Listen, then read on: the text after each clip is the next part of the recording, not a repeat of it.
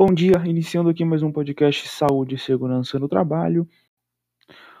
Hoje iremos falar de alguns riscos ocupacionais. Dividimos os riscos nos seguintes grupos: riscos físicos, riscos químicos, riscos biológicos, riscos de acidentes e mecânicos, riscos ergonômicos.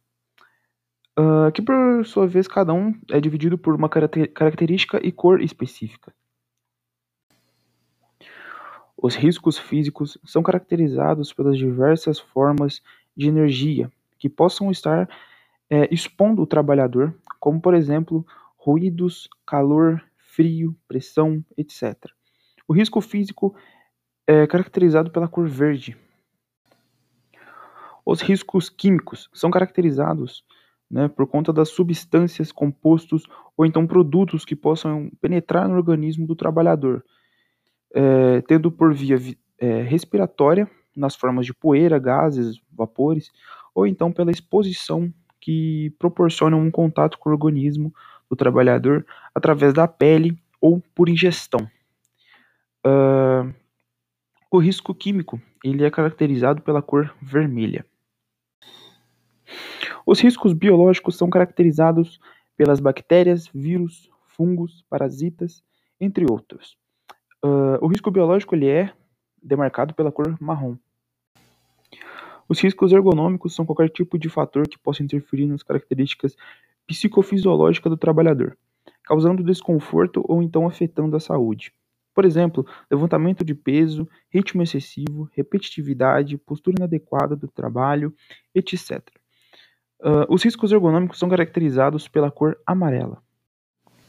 Os riscos de acidentes ou mecânicos são os de situação vulnerável que possa afetar o bem-estar físico ou psicológico do trabalhador.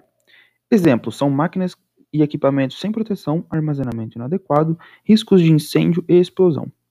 Os riscos de acidentes são caracterizados pela cor azul. Algumas formas de se prevenir os acidentes no seu local de trabalho: promover treinamentos periódicos, a fim de deixar o seu trabalhador sempre bem instruído e bem direcionado nas execuções de seus afazeres no seu local de trabalho. Evitar distrações no seu ambiente de trabalho. É muito importante, né, a constante atenção dos demais empregados para evitar um acidente.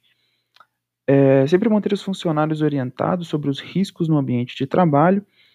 Uh, também, né, não estimular as imprudências, né, para evitar, assim, né, algum tipo de, de acidente. Sempre manter um ambiente de trabalho organizado, exigir o uso obrigatório das E P Is, promover o trabalho unido de suas equipes, a constante manutenção de máquinas e ferramentas, é, seguir corretamente todas as normas regulamentadoras.